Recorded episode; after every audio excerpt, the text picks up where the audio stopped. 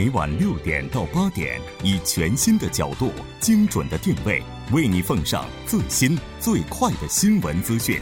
锁定《新闻在路上》。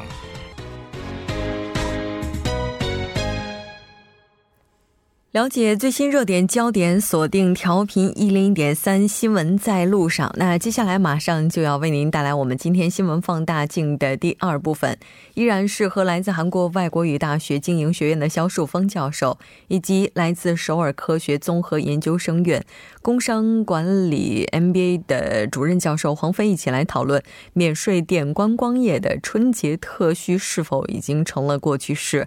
节目也期待您的参与，您可以发送短信到井号幺零幺三，通信费用每条为五十韩元。另外，你也可以在 YouTube 上搜索 TBS EFM，在收听 Live Streaming 的同时点击对话窗参与互动。那刚才咱们其实提到说，这个跟萨德之前比起来的话，少了的这几百万中国游客，确实是给韩国的像住宿、餐饮等等这些行业带来不小的这个影响哈。那像这个，所以像这个业绩出现问题和。限韩令 这个之间的关系，其实我们之前在节目当中也是讨论过很多次了哈。那有免税店的相关人士就说啊，比起春节的游客，更能左右免税店业绩的是代购，就是咱们之前在韩国新闻当中提到的一个叫代工的这样一个群体。刚才。在休的时间，黄教授也提到了。对对对，因为这个美国麦肯锡，他九月份去年九月份做了一个中国呃中国人海外消费形态的调查，里头它显示代工这个整个的这个消消费哈，就是这个整个的这个消费总额是占到整个中国人的消费的百分之四十。啊，你想象不到吧？就是这百分之四十其实都是转卖的，就等于转卖给那些没有出国的那些中国人的。就是所以呢，其实中国人去年是六百多万人出，就是出国旅游。今年这个春节旅游是七百多万人哈。然后所以就是在春节旅游的时候，我觉得一般都是全家出行，所以比较不容易就是买很多东西，大包小包的。因为你要带孩子带老人出去的话，其实不是特别方便购物哈。所以这个带。代工哈，尤其是在韩国这一点呢，这个你看那个免税店的这个情景，还大包小包的，然后都是拿着空箱子去装货的，这个很很常见了。就是你在十年前根本是在首尔的免税店是看不到这种情情况的哈。所以，呃，尤其是我们刚才也说了一个数据哈，就是比起二月份来，通常这个这个年初哈，这个一月份在春节前，这些代工啊，这个要回家过年，所以他们要带很多的货要回去，所以呢，这个免免税店的一般的销售额都是一月份会比二月份要好很多，所以这个可可想而知了哈。这个代工现在确实是左右着这个免税店的业绩，但是呢，你有很多免税店的人士呢也说，这个也不是一个长久的一个事儿哈，要维持这个可持持续，因为这些代工其实你你对这些代工做一些优优惠的政策啊或者一些什么的，他其实不管的，他对这些促销都不敏感，他只要买他这个顾客需要的东西。所以呢，呃，在这方面来讲的话，这个免税店的一些相关人士还是比较头疼。这个将来如果说这个电商法哈要是颁布了以后，这电商法不是已经开始出台，已经开始正式实施了吗？对，现在是不是说要？这个延长延延缓颁布嘛，就是还没有正式实施。就是现在就是说，今年有可能是会实施，但是呢，现在大家都是比较保守嘛，就是还是觉得说这个事儿以后可能不会再干了。我听很多这个代工，他们都说这个今年，因为如果要是一旦实行这个电商法的话，那可能确实你没有一个合法的资格，那你就不能去做这个代购的生意，然后呢，你也不能在网上卖，甚至你带回国都可能要缴税哈，所以。对这些方面都会有影响的。嗯，对，其实我那个从这个明洞早上起来有有一次去开会，附近发现这个免税店一般九点开门，但是七点多这个人就排的排的可能这这个眼睛都看不看不到头，看不到头，排在地铁口那儿去了。就是有有的还为了这个排队进行争吵，这个所以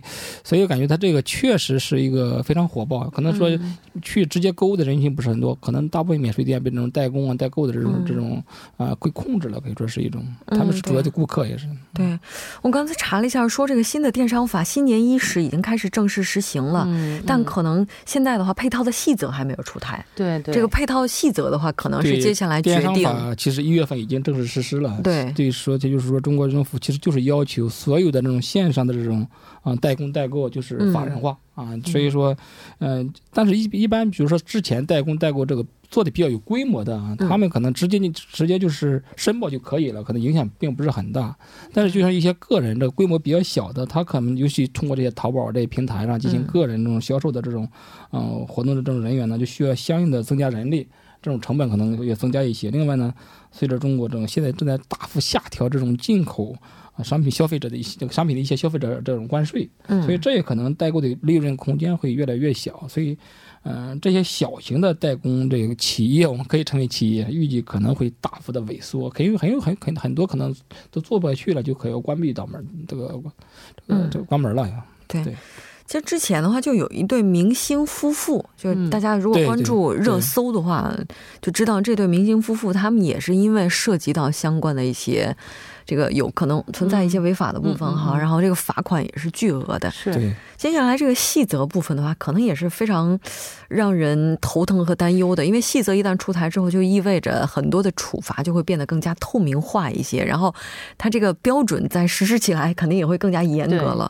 对，哎，包括周边的话，我不知道两位是不是也认识这样的朋友，就是从今年开始金盆洗手的。有，然后还有一些就是跟我说呢，就是原来是淘宝用的比较多，就是这个 B to C 的这个。个平台用的比较多，然后之后会可能会。转成微商这样的，就是这种，就是通过个人的账号，然后去销售一些东西，然后这个抓起来可能也比较难一些。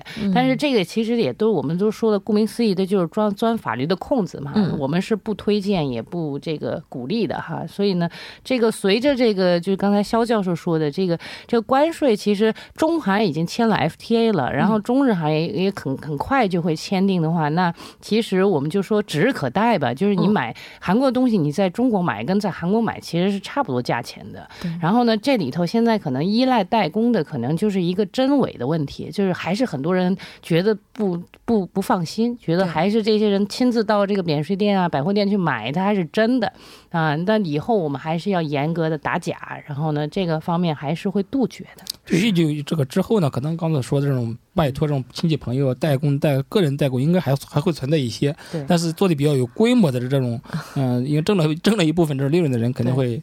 转投其他的行业，感觉这种趋势应该比较明显一点。但是这个对于韩国来讲，应该是一个不小的打击吧？我觉得是一个不小的打击，因为前两年的话，就是这些正式渠道的交流减少的时候，这部分代购可以说是相当程度的，他们承担了就是韩国对外出口的对一部分。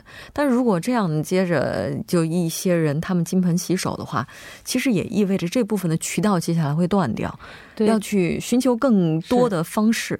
所以其实这个是一个两面性啦，就比如说我看到这些免税店里乌乌泱泱的这些代工哈，我其实就不太爱在免税店里买东西，尤其是室内的免税店，就还比机场就更糟糕一些。然后所以呢，就是说这个在免税店的这个视角来讲的话，他其实要要懂得取舍了，就是说他将来肯定是不能再长期的依赖这些代代工的主主要的这种消费的渠道的话，那他就要开发更多的去一就。吸引这些其他的这些消费者的这种这种商机哈，这个我觉得，比如说改善环境，我记得十年前的免税店是很是是很舒服的一个购物体验，但是后来就变得很乌烟瘴气的了。对，嗯，我觉得它还是需要改善，而且还出了很多的霸王条款。我不知道两位有没有什么捆绑捆绑销售啊？这态度也是确实不友好的。对，然后服务态度也是这一一落千丈。因为他们的客，我刚才也提，因为他们的主要的顾客不是不是个人，可能就是。代工代购，所以他们也不在乎市场，对他就是可以说是现在就是这种这种状态，所以说很少有人去直接去免税店买东西。好像就觉得他们的顾客已经变成了这部分的代购，而不再是个人的这种消费者。这我觉得可能很多在韩国工作生活的人去免税店买东西都会遇到这样的情况，就是都挺深有感受。然后你要买这个色号的口红，你必须得买对一套一套的，你不能单买一个。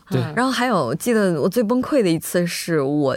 当时常用的有一款眼霜哈，我去免税店买的时候，就我因为是用韩文跟他沟通嘛，他就说啊，现在还有货，请您把护照拿出来。他一拿到我的护照，马上就说对不起，如果您是中国护照持有者的话，那是没有的。我当时就愣了，我说为什么？太差别对待。后来才知道，就是对于中国市场和对其他区域的这个市场，他们是有这个分货的。哦，因为毕竟中国市场拿走的太多的话，然后来自其他国家还有韩国人来这里购买的时候，就经常就买不到嘛。所以为了解决这个问题，然后其实是分给中国市场的是更多的。我感觉下次，但是我们是最倒霉的。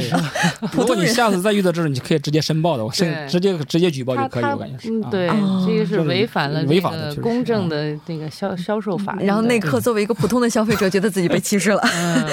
那最后在两位看来啊，就是春节特需，如果这个部分真的消失的话，我觉得也是挺可惜的，因为毕竟每年节假日的这种大购物啊，对于普通消费者而言也是很大的一个享受。那这一部分的话，就是如果真的想要未来继续推下。去的话，是不是要转变战略呢？对，这个韩国的免税店确实创造过这种辉煌，我们可以说非常。它这个辉煌时代，我们就不这个这个人，这可以说刚才谈的特别多。嗯，如果再创造这种辉煌，其实不很容易，但是并不是没有这种可能性。嗯，他们要针对各个消费阶层量身定做不同的战略，那可能才会受到一些这种事半功倍的效果。首先呢，中国的现在新的这个中产阶层大约有两亿。啊，一般主要是八零后、九零后年轻人比较多一些，他们这个呃看重呢体验性和具有这种啊未来价值的消费，所以说直接推商品不如让他们感受也体验一下啊，所以这是一个战略。另外呢，中国的老龄化趋势现在越来越强烈。啊，二零一七年，中国六十岁以上的老人人口呢，二点三亿啊，所以所以说，人到暮年，只要让他们觉得有这种看头啊，值得一揽，你就不会在乎这种钱财。所以说，韩国的免税店倾向于韩，一般倾向于年轻人啊，针对这种老人的一个啊免税店商品或者养生商品方面的这种，还得在改善健康产品。还有一个就是中国一人家庭，有望在未来几年内突破。一亿啊！一人家庭的消费方式，我们说简单简单一点，而且小型的个性和娱乐消费比较多一些，所以啊，在这方面，咱们也可以说做一些这种啊贡献，可以做做一些努力，就是细化市场，对对对，是吧？未来哎，要是在明洞啊，在哪些地方看到一些夕夕阳红观光团的话，我觉得也是 很很感人的感觉啊！非常感谢两位嘉宾在大年三十的晚上做客直播间，好，再次祝两位以及两位的家人新年快乐，我们再见。嗯，大家再见。大家新年快乐，再见。那接下来关注一下这一时段的路况、交通以及天气信息。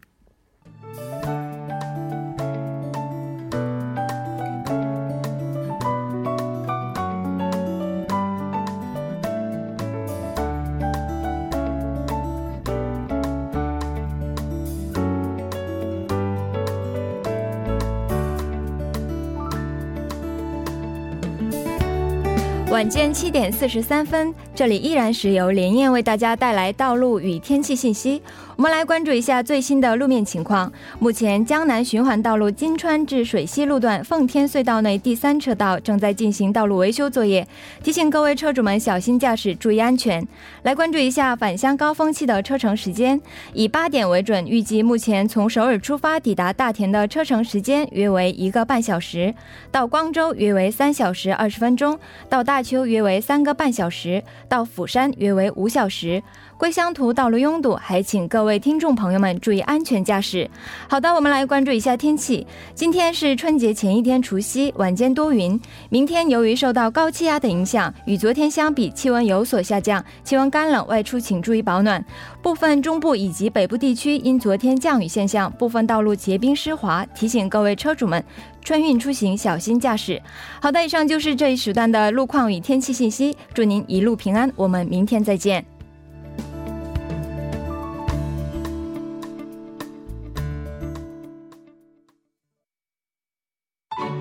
안녕하세요. 저는 제주도에 거주하는 34살 정우경이라고 합니다. 네, 안녕하십니까. 여기 저는 경기도에 사는 32살. 大家好，我是在韩国学习的中国留学生。关注民生，倾听民意，民生零距离。今天来马上就要请出我们今天的春 节特别代班嘉宾郑艾丽。艾丽你好。你好，听众朋友们，大家好，我叫郑爱丽，是梨花女子大学通翻译大学院的研究生。我呢，也是咱们新闻在路上的热心听众。今天很荣幸能够在除夕之夜作为嘉宾来到节目直播间。首先向各位道一声新年快乐。我们在这里祝您新年快乐哈，也是再次感谢您能够在除夕夜的晚上做客直播间，给我们带来这一期民生采访。那我们先来看一下，今天您带来的采访主题是什么？今天呢，我带来的内容是有关把老人年龄标准从六十五岁提高到七十岁的问题。嗯，是的。哎，选这个主题是不是和前一段时间在韩国社会上大家都有这样的热议有关系啊？没错。并且是今天是大年三十，也就是除夕夜嘛，家家户户都聚在一起，其乐融融。不过呢，今年春节我感受到的氛围与以往有点不一样，因为我看来还是显得特别年轻、充满活力的舅舅和姑姑们都已经开始担忧就要马上退休这个问题了，因为他们认为自己还没充分准备好退休之后的生活，因此忧虑重重。看到这些我。这些问题就让我想起最近韩国政府开始积极的探讨提高老人起始年龄这个话题。嗯，是的。哎呀，现在春节期间就家人团聚，已经不仅仅是问孩子们什么时候结婚、什么时候这个找到工作、什么时候生孩子这样的一些问题了哈。就是长辈们也开始有发愁的事儿，就是还没有为自己的退休生活做好准备，可能就要面临退休哈。是的，那我们先来看一下政府这边具体的方案是什么。最近韩国政府在探讨是否应该把老年人的起始年龄从目前现实的标准六十五岁延后到七十岁。嗯，是的，这个提出这个方案，刚才其实您也已经介绍了哈，不是提出这个选择这个主题的原因，您是简单介绍。提出这个方案的原因，应该说跟韩国现在社会上的各种问题是有关联的。对的，其实有主要有两个原因。首先，目前实行的老人年龄标准已经过时了。嗯，六十五岁这个标准参考的是一九八一年制定老人福祉法时的预期寿命六十六点一岁。嗯，但如今预期寿命已经增加到八十二点六岁。根据这一点，政府指出，现行的老人其实年龄六十五岁呢，已经跟不上时代发展的步伐。嗯，其次，越来越严重的老龄化问题加剧了国家要承担的福祉成本负担负担。根据联合国规定，六十五岁以上的老年人人口占总人口的百分之二十的时候，我们就称之为超老龄化社会。韩国将于二零二六年步入超老龄化社会，因此呢，韩国政府为了把步入超老龄化社会之后将带来的打击降到最低，是时候开始深度讨论把老年起始年龄提高到七十岁的这一问题了。嗯，是的。其实简单来说的话，就是现在出生率太低了，而老年人口占比重又这么大。如果不上调这个年龄的话，接下来年轻人呢，他们对这个整个社会的供养，就是抚养呃赡养老年人的负担也是特别重的哈。咱们来听一下市民朋友们对于提高老年人年龄标准的看法。大家好，我叫金敏婵，我是一个中国人。我觉得人到了六十五岁，算是已经是老年人了。因为最近的老年人呢，从外表上看，确实是很年轻，不像以前我们爷爷奶奶那一辈儿。虽然外表很年轻了，但是他们的活动能力啊、生殖器官呢，啊，也已经开始退化了很多。所以呢，呃，我们看老年人的时候。不要光看他们的外表，要从他们的身体来判断。大家好，我是住在首尔的三十多岁家庭主妇。一般我们脑海中对老人的印象就是年纪大、软弱无力的人群。但是如今越来越多的老人虽然年纪大了、老了，但他们生活方式却特别的充满活力，一点都不亚于年轻人。因此，我们不能简单的定义为年纪大的人等于老人。大家好，我叫袁松，我来自中国。以前的话，我觉得六十岁以上以上就算是老人，因为在中国有这个“花甲之年”这个说法嘛。现在如果说六十岁以上就是老人，我觉得这个有一些牵强了。现在的话，应该得在六十五到七十岁之间吧，算是老人。大体上的话，大家还是比较赞同，就年龄不能就是作为纯粹的划定老年人的标准。那其实有一些人的话，他们可能已经到了六十五啊，比如说到了七十哈，但其实可能他的身体状态是非常健康的，而且他非常有活力。而且有的时候，我不知道这个艾丽是不是有这种感觉，就是说有一些老年人，他们这个活力啊，甚至是要比年轻人他们的这个更旺盛。没错，所以呢，我们并不把直接他们的年龄就定义为他们就是老年人。对，没错。那刚才政府就是未来希望把老年人的年龄标准提高到七十岁。其实如果这样的话，从整个全社会的氛围上来看啊，好处还是很多的。是的。如果我们把老年人的起始年龄由现在的六十五岁上调至七十岁的话，可以减轻青年负担，而且可以为老年人提供更好的支援。同时，从政府的角度来看，也算是维持了一定的劳动人口。嗯，上个月二十五日。一家舆论公司叫做里尔米特，对上调老人歧视年龄这个话题进行了舆论调查，结果显示，半数以上对此持着赞成的看看法。在受访者当中，有百分之五十五点九的人表示赞成，百分之四十一的受访者表示反对。嗯，是的，半数以上都是赞成的，但也有一些担忧哈，咱们来听一下。韩国政府呢？正在想着要把老年人的年龄提高到七十岁，但我个人呢非常反对，因为呢，人到了六十五岁的话呢，活动能力也降低了很多，在外工作呢也很难找工作，而且呢，他们能能拿到的工资也非常的少。如果你再把他们国家给他们的补助金切断了，这样对他们是一个很苛刻的现实。哦，我赞成这种制定的方法吧，因为的话有接触过一些韩国的老人，尤其是出租车司机的话，大大多都是在六十五到七十岁之间嘛。我觉得七十岁以上定为老人的话，我觉得比较合适吧，并更符合现在的这个健康福利的这个水准嘛。我们都知道，目前人的预期寿命变长了，所以上调老人起始年龄这个方案基本上是对的。韩国已经进入老龄化社会，若把老人起始年龄上调至七十岁的话，对国家而言可以减轻福利方面的负担，而且对老人来说，做工作的期间能够变更长一些，是不是？就据我的例子来说，今年我的父亲的年龄就未满六十五岁，他一直期待着等他到了满六十五岁的时候，可以享受国民年金等一系列为老人提供的福利优惠。但是如果把老人起始年龄上调至七十岁的话，且不说别的，我爸爸就得再等五年了。那么对他来说，实际上能够享受优惠的期间就不得不变短。我看这肯定会引起我爸这些年龄段人的强烈反驳。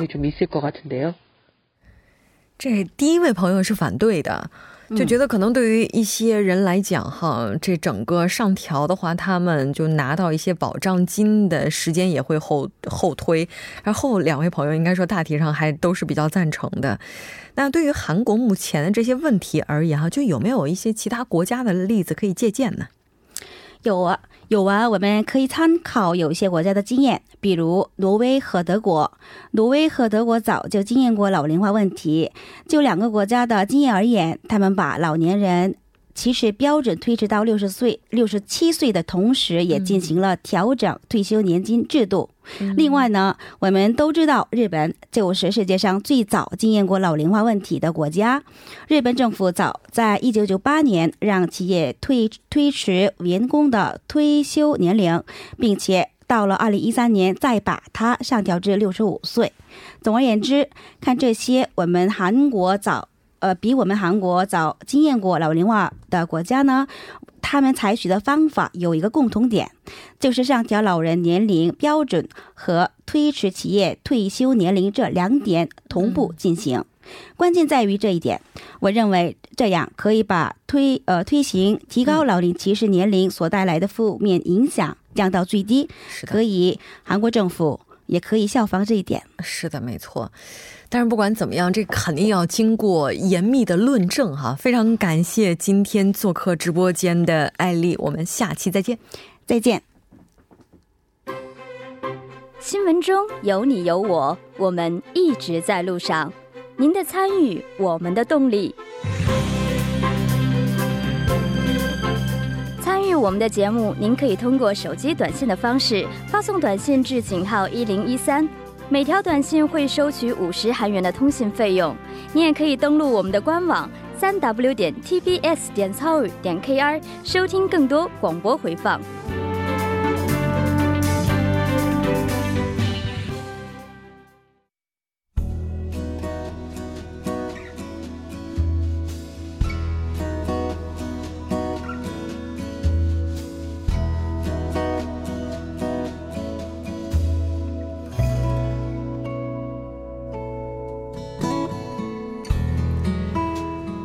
在春节期间，对于很多朋友来讲呢，可能我们经历的事情包括发红包、收红包、说吉祥话等等等等。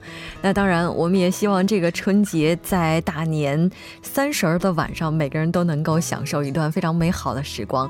节目就是这些了。制作人范秀敏，作家金永隐月，感谢您的收听。我们明晚同一时间依然陪您在路上。我是木真。